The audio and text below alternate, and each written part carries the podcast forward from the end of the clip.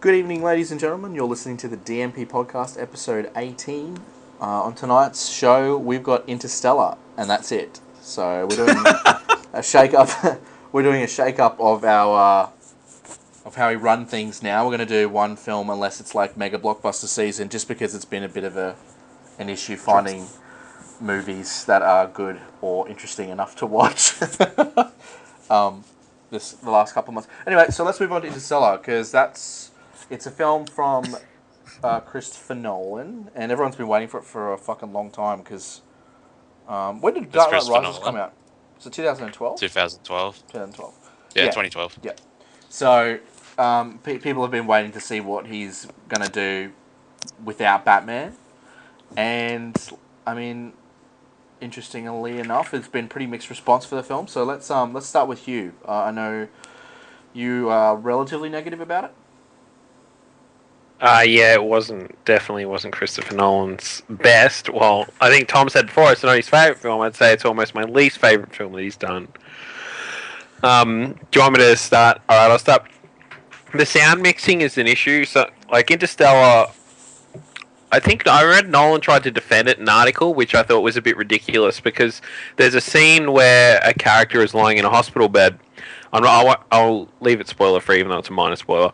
And said character is saying something just before he dies, and you literally cannot hear because Zim is like boing, like in the background, and like every it's literally every time he goes to say something, it's just It's like the boing, Inception theme and then to start Je- Yeah. yeah, Inception trumpet, and then Jessica Chastain's character is like, well, she's not in the hospital bed. She's trying to listen to what this person's saying, and she's like understanding, and I'm just sitting there in the cinema like, what is he saying? What is he saying? Like, it's an important bit of the film too. It's an important, Yeah, it like is, you guys it would all know what he says. It's Yeah, yeah. important what he says, and you can't understand it. The other thing, I didn't really feel connected to the characters, even though I thought Matthew McConaughey's character had some really strong emotional scenes, especially with his daughter, which were really good. But aside from that, I it's going to sound bad, but I just wasn't interested in the film. Like, I wasn't attached to the characters. I wasn't excited. I didn't think it was like an epic. I think Tim said something before. It was Tim or Tom said something before. It tries to be a bit too smart for its own good, which I agree with. I said it before when Looper came out. Time travel is like the messiest thing to work with in a film. Like it is so hard to do time travel properly without plot holes. Like, oh, I'll go spoiler on this. So basically, it shows that there's a loop that something that happens at the start of the film, Matthew McConaughey affects whilst in like he does time travel and he affects something that happened at the start of the film. And now the whole thing is is like, is that like a closed loop? Like how how does that happen, sort of thing? Yeah, if you guys don't understand what I'm saying. And that's like because when you're do when you're not using the multi-universe part of time travel is where you do alternate universes. So if you change the events in one, it doesn't affect the what happened in your universe, but it affects what happens in that universe. Like I shit on about Dragon Ball Z a lot, but that's something that that I'm just using that as an example of the alternate universe thing, because when there's time travel in that, the character who travels back doesn't affect his own timeline; he affects the timeline that he went back to. And I think aside from that, it's just really hard to do time travel properly in a film without being messy. Um, I thought acting wise, I thought McConaughey was pretty good. I thought Anne Hathaway was reasonable. Um, so I'll give a spoiler: Matt Damon randomly comes out of nowhere in a part of the film. His casting Yeah. hasn't been announced. That like I thought it was actually going to be Leonardo DiCaprio. I was going to be like, "Are you serious?" like when they when they were revealing who it was. That's Oh, yeah, well, you no, weren't that's, expecting that's when he Cillian wakes Murphy? up after Inception. yeah. He wakes up after Inception in the uh, cryotube. Holy shit!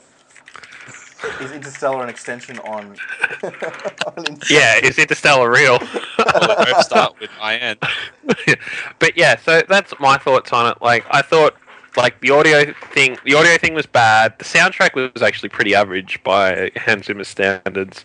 The cinematography was really nice. It looked good as a film. The sequence where he's going into, I think it's the, the fourth or fifth dimension, and he's like affecting events in the past. That was done really well. Like when they try, and also when they travel through the wormhole. of- Like But yeah, I- or whatever it Stair is. scene or whatever it is. Yeah. Yeah, yeah, yeah. Yeah, but like I don't know, maybe it's just me. Maybe everyone else likes it. I have noticed reviews have been fairly polarized on it. Like some people love it, some people dislike it. I don't think it's terrible, but I was just sitting there in the cinema and just not interested really the whole time. The only reason I sat through it was because I knew we were doing it, and it's it's a fairly long film as well. How long did it go for? gonna say, it got- Three Do you hours? think? Do you think the Close. actual problem with the film is that it goes for nearly three hours? I think that was a big issue for it, to be honest.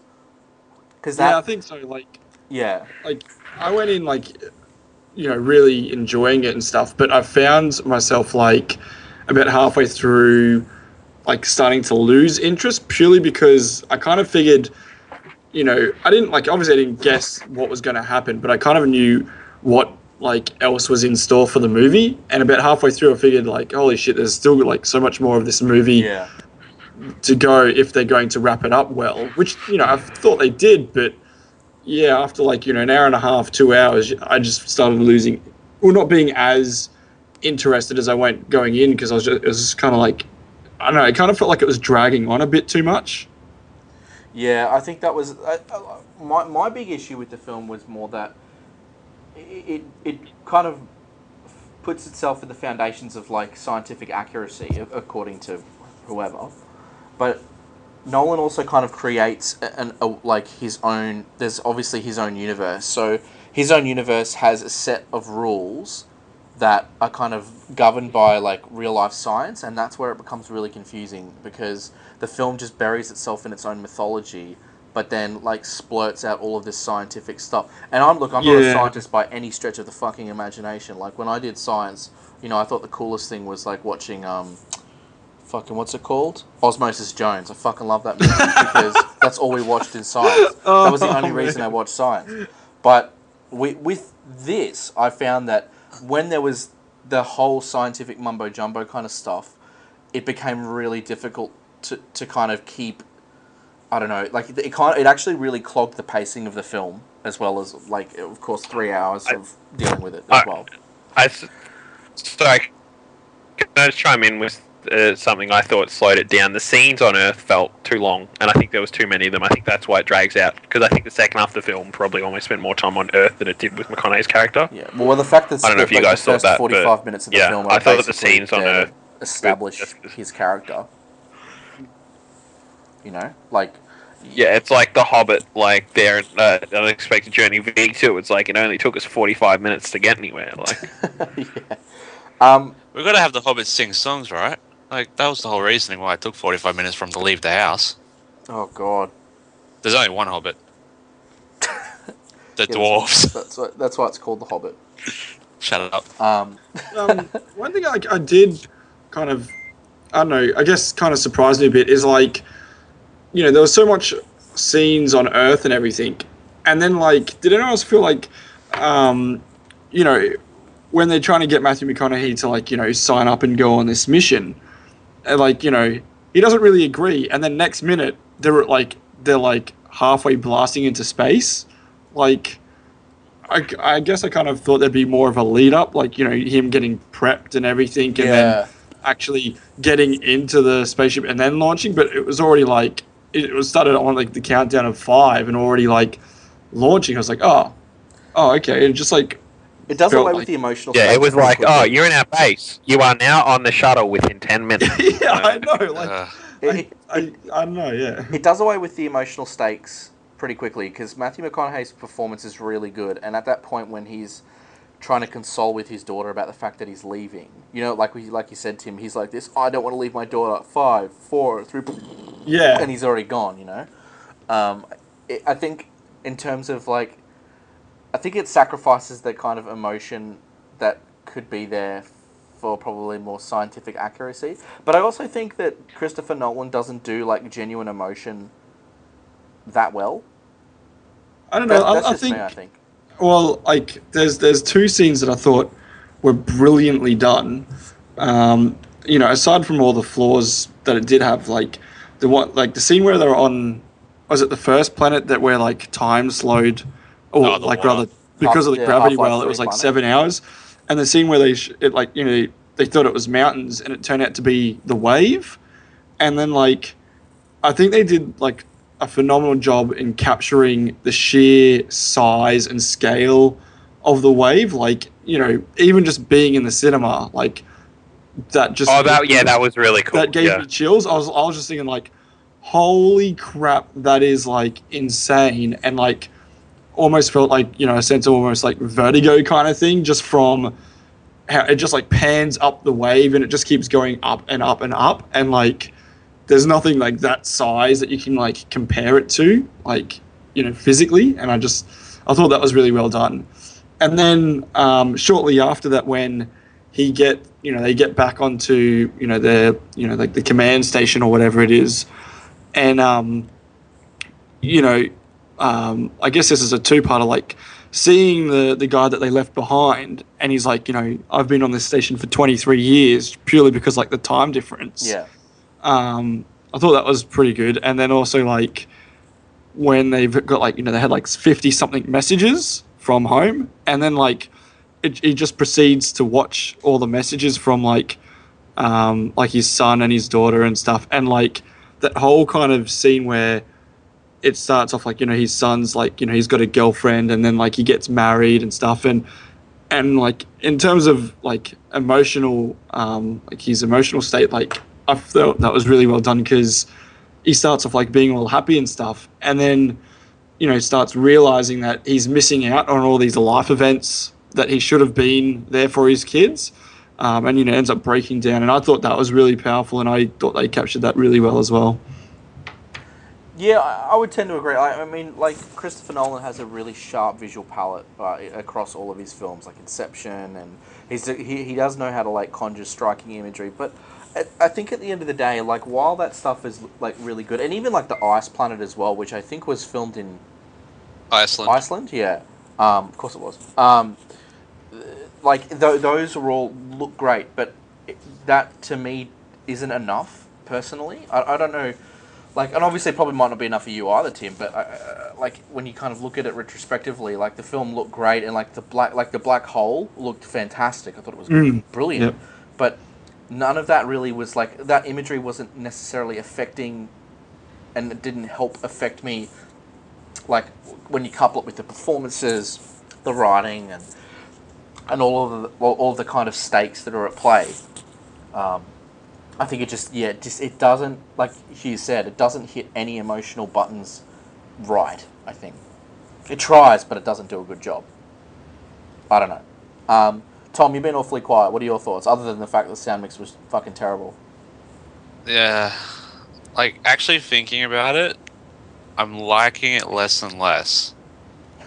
because, like, outside of Matthew McConaughey and the visuals, the length of it, wa- it's just too long for the kind of movie that it is, and it was just, it's too smart for itself. And if you don't know the stuff that they're talking about, you're just to be like, okay, shit happens.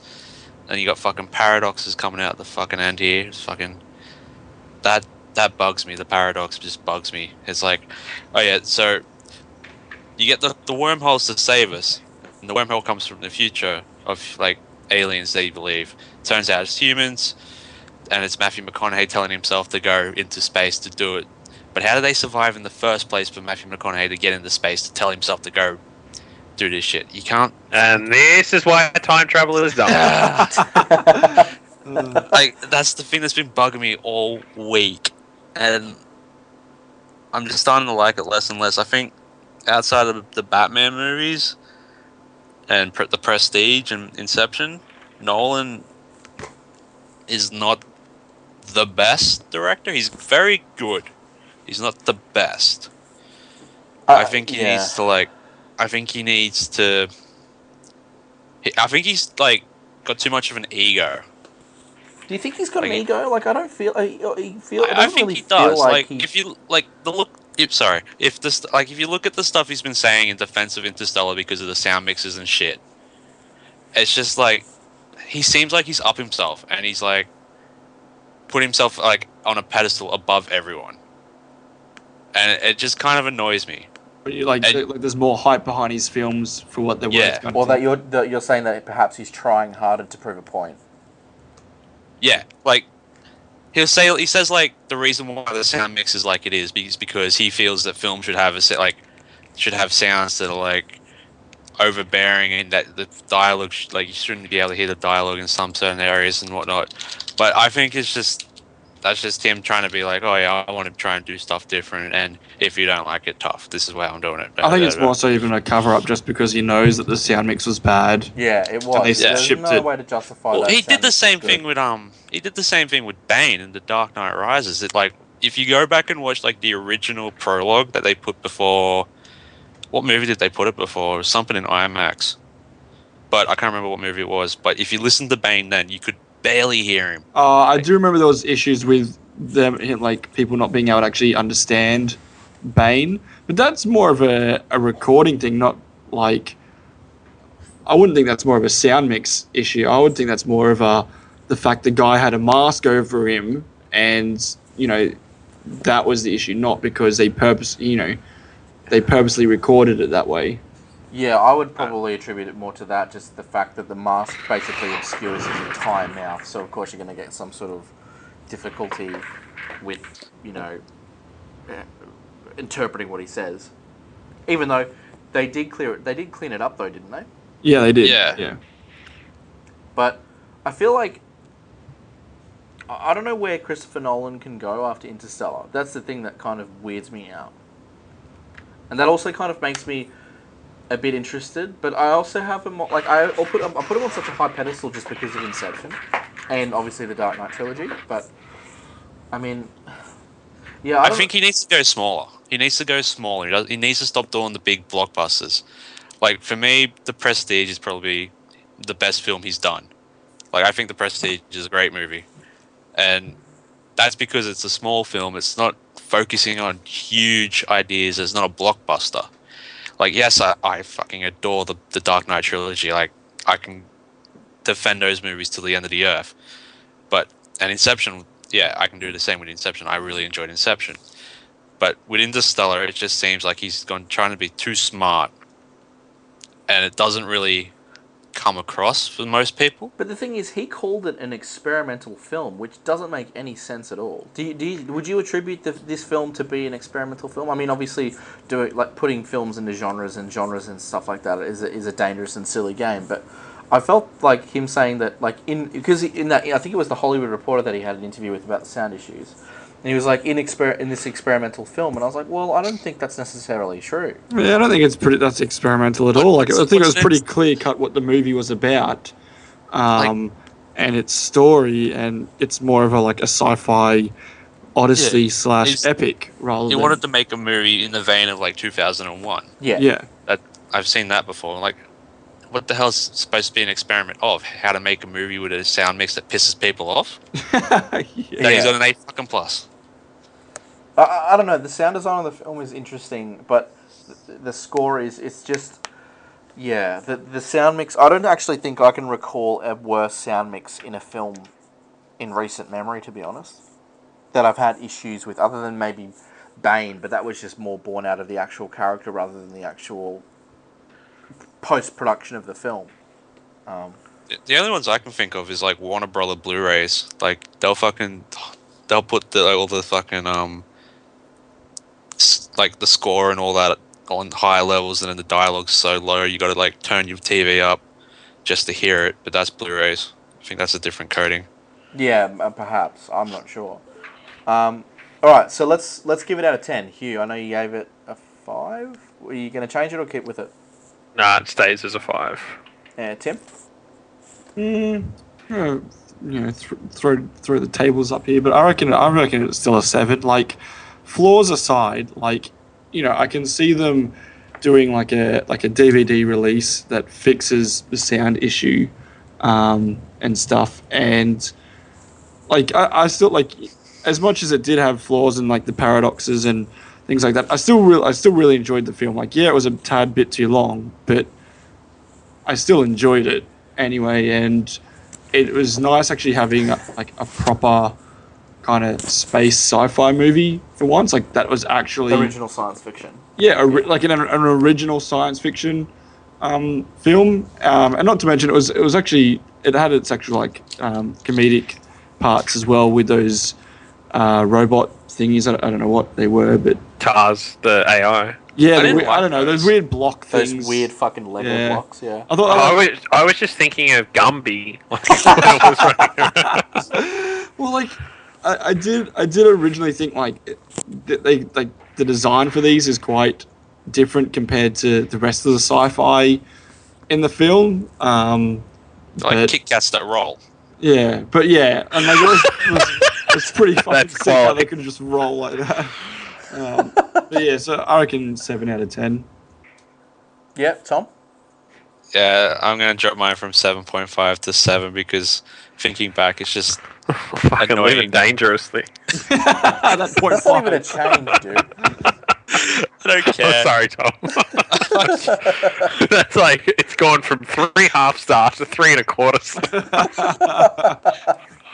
I'm sorry. Uh, Oh, it's just, it's just the, oh, it's just the paradox. Like, is really, it's still bugging me. It shouldn't bug me, but it is, and It's okay. like, Like, you get it that you don't. because they, because they have like an explanation for everything else in the movie, to not have an explanation for that just kind of seems like poor, in my in my opinion, and I don't know. It's just it looked cool.